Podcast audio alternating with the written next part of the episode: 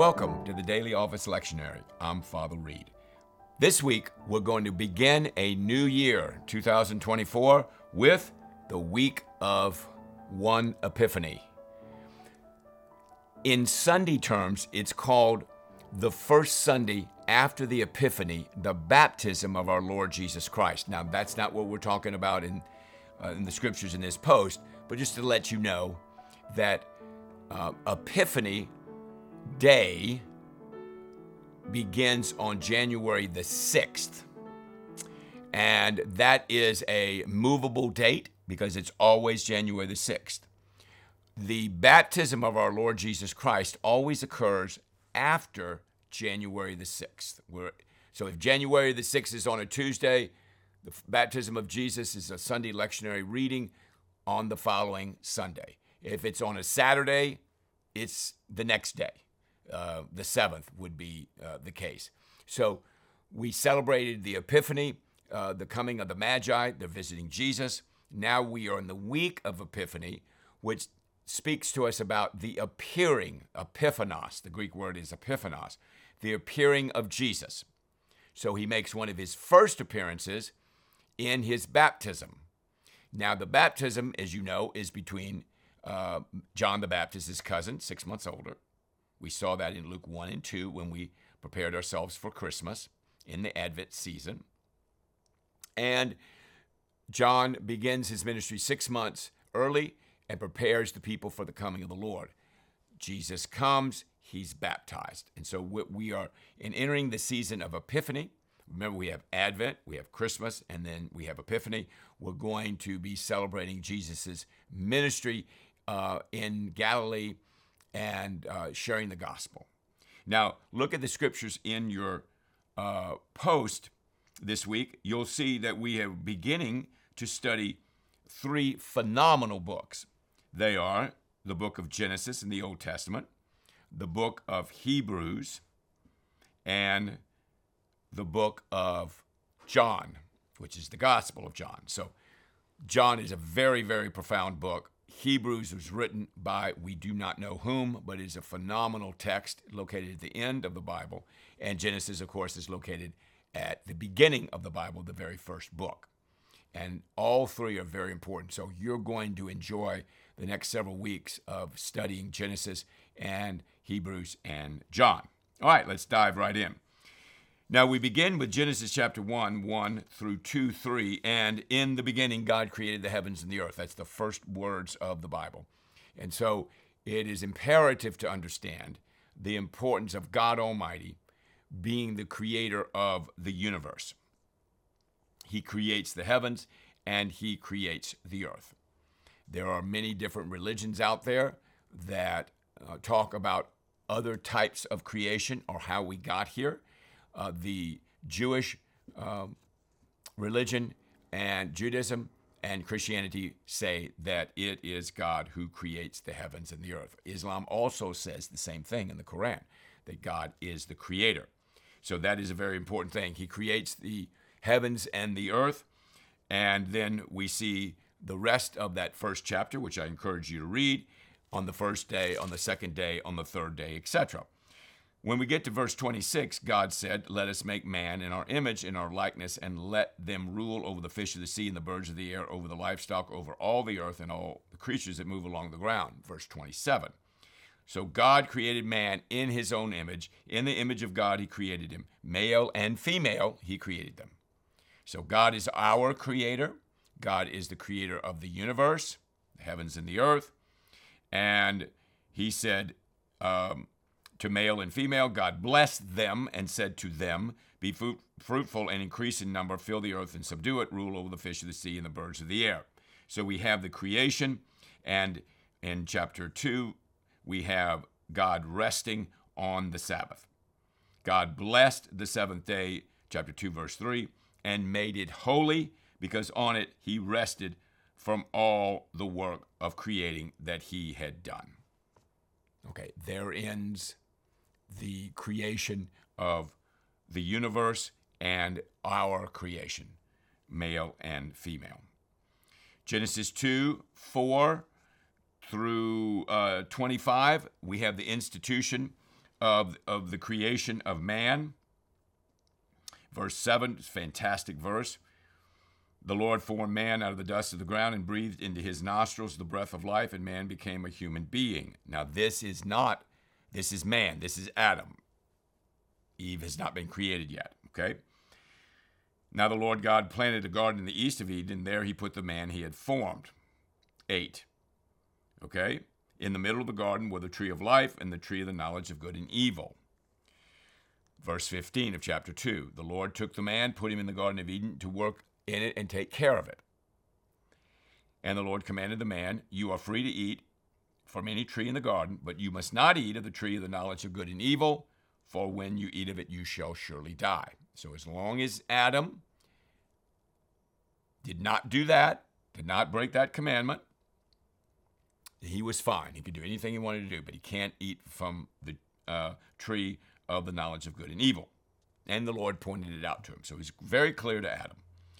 The Lord said in verse 18, It is not good for man to be alone. I will make a helper suitable for him.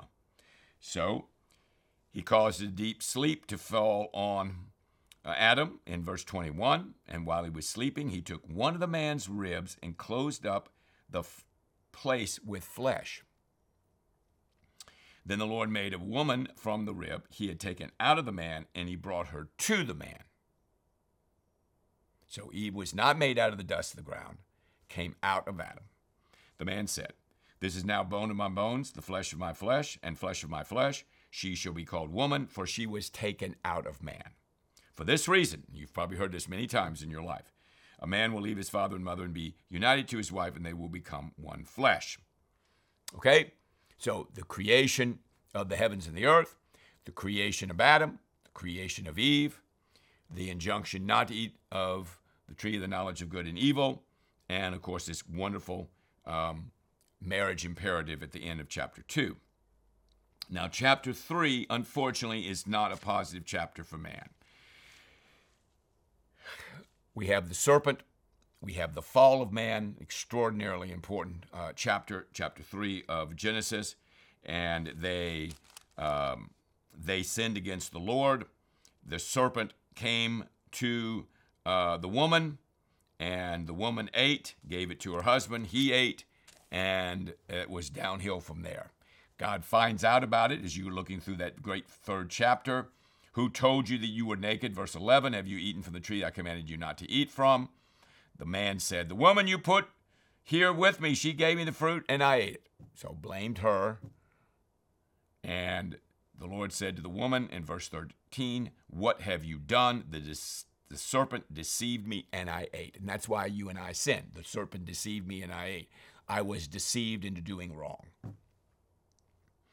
Not every time, and every sin, of course, but deception is a very key play. And desire. The desire was to eat, and they were told not to, and they did. As you read through the rest of the chapter, you'll see the curses that God put on the serpent and upon Adam and upon Eve. Very powerful, very sad. And then um, the Lord said, The man has now become one of us, knowing good and evil. Verse 22 He must not allow to reach out his hand and also take the tree of life and eat and live forever. So the Lord banished them from the Garden of Eden to work from the ground which he had taken. And so they took him, they cast him out of the garden, cherubim and a flaming sword flashing back and forth to guard the way to the tree of life. Because if they'd eaten from the tree of life, they would have lived forever. So now they're going to die. They're going to die. In chapter 4, we have the very famous Cain and Abel. Now, these chapters in Genesis 1 are very rich. You could spend a tremendous amount of time talking about them. They are very important. Cain and Abel, the death of Abel, Cain kills Abel. Abel has a positive sacrifice for the Lord. Cain does not. Cain kills his brother. Uh, he famously says, Am I my brother's keeper? And um, we have the slaying of um, Cain in a very, very serious thing. Very serious. Um, Adam laid with, lay with his wife again in verse 25. She gave birth to a son and named him Seth. God has granted me another child in place of Abel since Cain killed him. Chapter 2, chapter 4. verse 26. saying Seth also had a son and named him Enosh. At that time, men began to call on the name of the Lord. So in chapter 6, we have the flood, Noah. You can read about the genealogy in chapter 5 and remember the famous flood with Noah. And the wickedness of man was quite phenomenal in verse 5. The Lord saw man, how great man's wickedness on the earth had become, and that every inclination of the thoughts of his heart was truly evil all the time. So I'm going to wipe mankind out, verse 7, whom I've created from the face of the earth. I'm grieved that I have made them. And so the second half of chapter 6, Noah is raised up. Noah is a righteous man. The earth was corrupt in God's sight and full of violence. God saw how corrupt the earth had become, for all the peoples of the earth had corrupted their ways. And so the famous, very famous story, and that is the story of Noah and the ark. God told him to build an ark, and he established a covenant with him, and Noah did everything that the Lord had commanded him. Verse 22.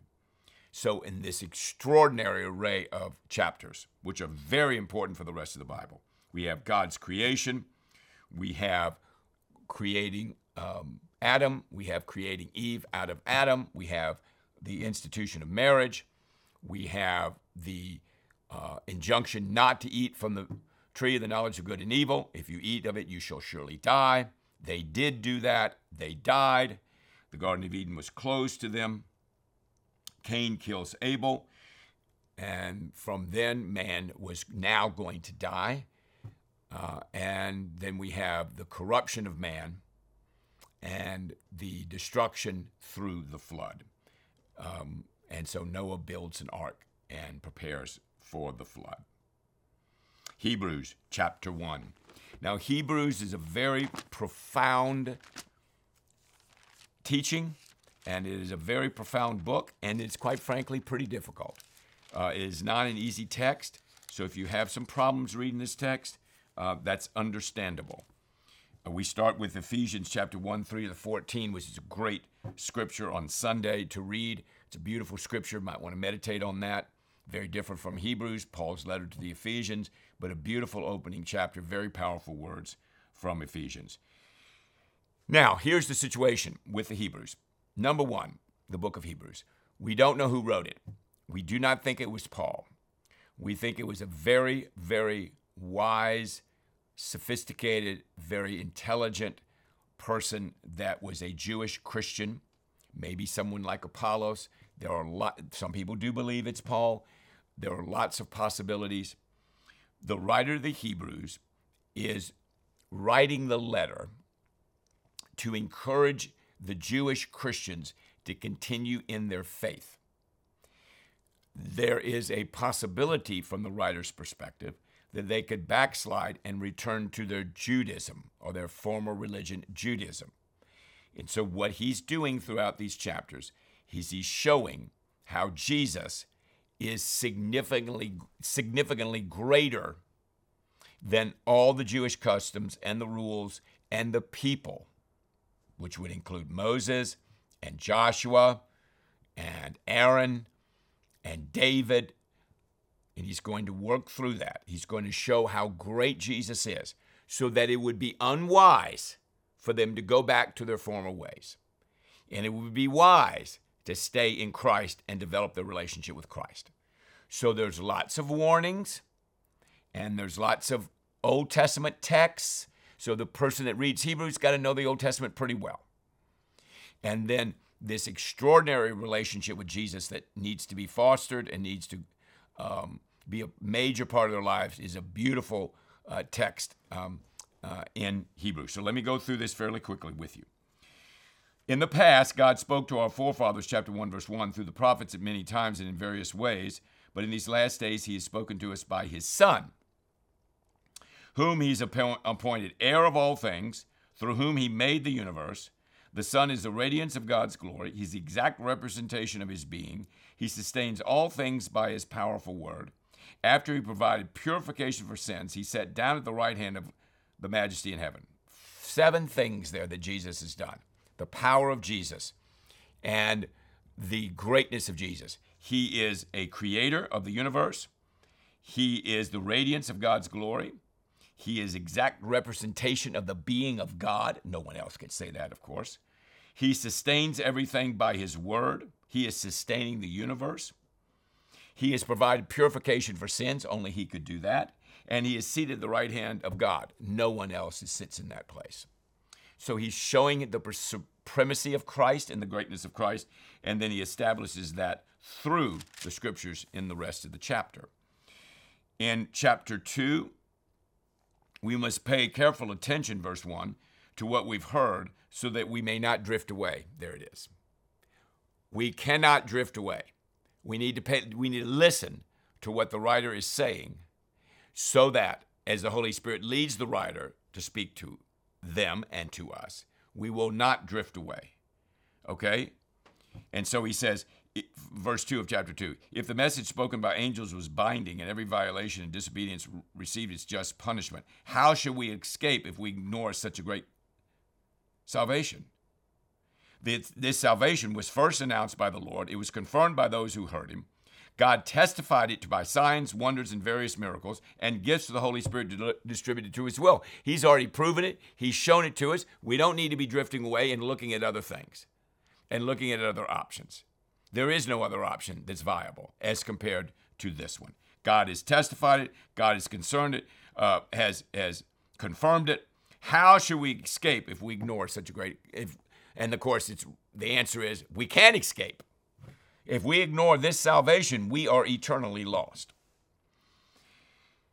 He continues to build that idea as we go through the scriptures in chapter 2. We see Jesus in verse 9, who was made a little lower than the angels, now crowned with glory and honor. He's magnified. We see that in Revelation because he suffered death so that by the grace of God he might taste death for everyone. So that our sins would be forgiven by putting our trust in Christ and following Christ as Lord and Savior. So that you and I might, by the grace of God, Jesus would atone, atone for our sins. Okay? Verse 14, since the children of chapter 2, since the children have flesh and blood, he too shared in their humanity, so that by his death he might destroy him who holds the power of death, that is, the devil. The devil is very powerful in this world.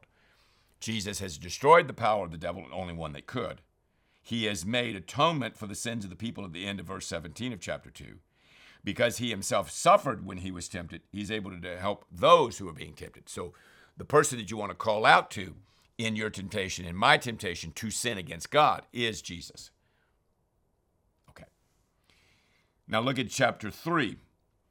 Therefore, holy brothers, verse 1, who share in the heavenly calling, fix your thoughts on Jesus. Okay, that's going to be the call of this epistle. Fix your thoughts on Jesus. He was faithful to the ones who appointed him, just as Mo, oh, there's Moses, just as Moses was faithful in all of God's house. Jesus has been found, verse 3, worthy of greater honor than Moses. And then he explains to you why. We have scriptures to warn us against unbelief. Today, if you uh, hear his voice, verse 7, do not harden your hearts as you did in the rebellion. Now, this is back in the Old Testament when they rebelled against God. Encourage one another daily, verse 13 of chapter 3. Encourage one another daily. If you hear, uh, hear his voice, do not harden your heart. Do not harden your heart. Okay?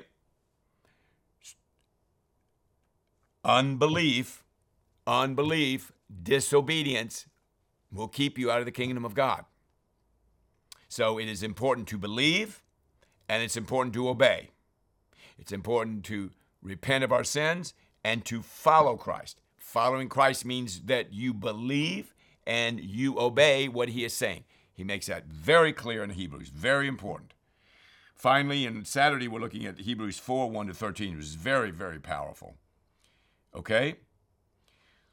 Therefore, verse 1 since the promise of entering his rest still stands, let us be careful that none of you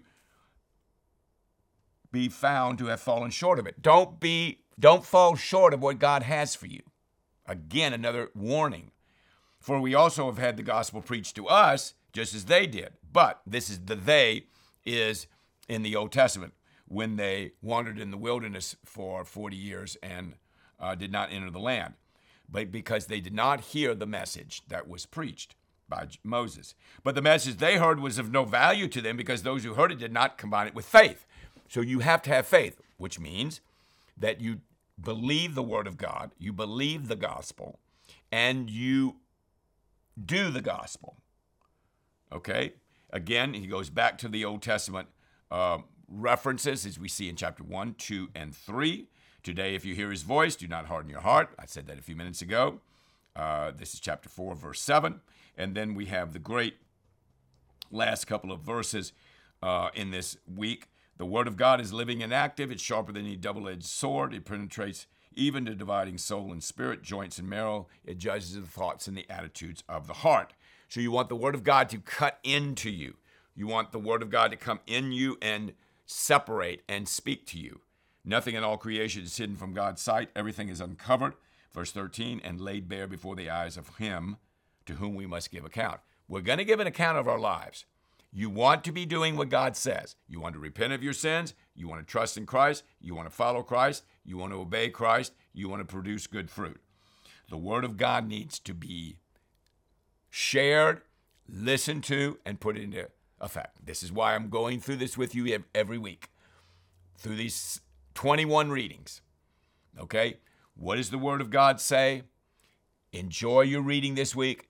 Enjoy your study. Think about these words that are written. Let the Word of God come into you and work in your life.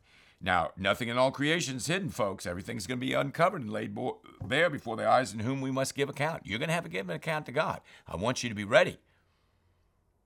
You need to know the Word of God. You need to read these scriptures, okay? And I hope this is helpful for you on a weekly basis. Continuing on, talk about helpful. John's Gospel, extraordinary book. You can hardly do better than Genesis, Hebrews, and John. I, I, don't know how you can do better than those three texts an epistle, a, uh, an Old Testament reading, and a gospel reading. All right. What we've got is the prologue in chapter 1, 1 to 18. In the beginning was the Word, and the Word was with God, and the Word was God. He was with God in the beginning. Who is the Word? He says that this person, through him all things were made. So he is also creator. Without him, nothing was made that has been made. In him was life, and that life was the light of men. So that idea of life, death, light, darkness. The light shines in the darkness, but the darkness is not understood it. And so the Word became flesh, verse 14, and dwelt among us. That is Jesus. We have seen his glory, the glory of the one and only Son who came from the Father, full of grace and truth. So this is John the Apostle, arguably the closest to Jesus, and he has this extraordinary book called the Gospel of John. So John, it, his cousin, is testifying to Christ. And so this extraordinary 1 to 18 is about who Christ is and what he's come to do and his his nature, which is light, life, the word of God, creator, dispelling the darkness, saving people from the fullness of grace. We've all received one blessing after another. Grace and truth came through Jesus Christ. No one has ever seen God, but Jesus has made him known, okay? Jesus has made us known. The only Son has made him known. So if you want to know who God the Father is that we see in the Old Testament, you receive Christ. If you want to be saved, you receive Christ. Okay? So he sets it up beautifully. And then after that, John the Baptist is asked whether he is the Christ or not in the following verses. Very famously, he says in verse 29, Look, the Lamb of God who takes away the sins of the world when Jesus is coming toward him. Why is he coming toward him? Because he's going to be baptized. Remember, I said that earlier. Okay? The man on whom you see the Spirit come down and remain is he will baptize with the Holy Spirit. I've seen and testified that this is the Son of God. So his cousin John is testifying that Jesus is the Son of God, um, that he's going to say later in uh, chapter 3 of John that he must be, I must increase, uh, he must increase and I must decrease. He recognizes who Jesus is and who John is in relationship to him. Okay? And so John is a forerunner, John the Baptist. He's the one that's telling us about Jesus. Jesus now comes and uh, he wants to be received. He wants us to receive him and hear his word. And throughout that first chapter, we have the calling of Philip and Nathaniel. We have the call of Andrew and Peter. So he's now calling his disciples. He's encouraging, encouraging them to come and see him. In chapter 2, we have the very famous turning water into wine. And I love what Mary says in verse 5 do whatever he tells you. If you do whatever Jesus tells you, you're going to be fine. But the problem is, we like to do our own thing, and that's what happened in the garden in chapter 3 of Genesis, as we said earlier in the program. They went and did their own thing after God told them not to. They did not do what God told them, and they got in very serious trouble, and sin entered the world. Okay, Romans chapter 5.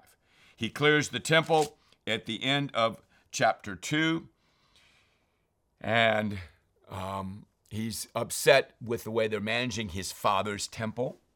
Of course, they didn't understand who his father was at the time, so this is going to be a, a recurring theme throughout John this tete a tete between the Pharisees and the Sadducees and Jesus and the temple and who God is and who Jesus is in relationship to God. Stay tuned. Well, as I said at the beginning of the program, this is an extraordinary time of learning. I hope that you will read slowly, enjoy, this is a great beginning to our new year together. I pray that 2024 will be a great year for you in growth in Christ. May the Lord bless our program abundantly and continue to use it to show um, by the power and presence of the Holy Spirit what God is saying in His Word. May this be a great year for you in your growth in Christ through His holy Word. God bless you. Next week, we'll look at the week of Second Epiphany.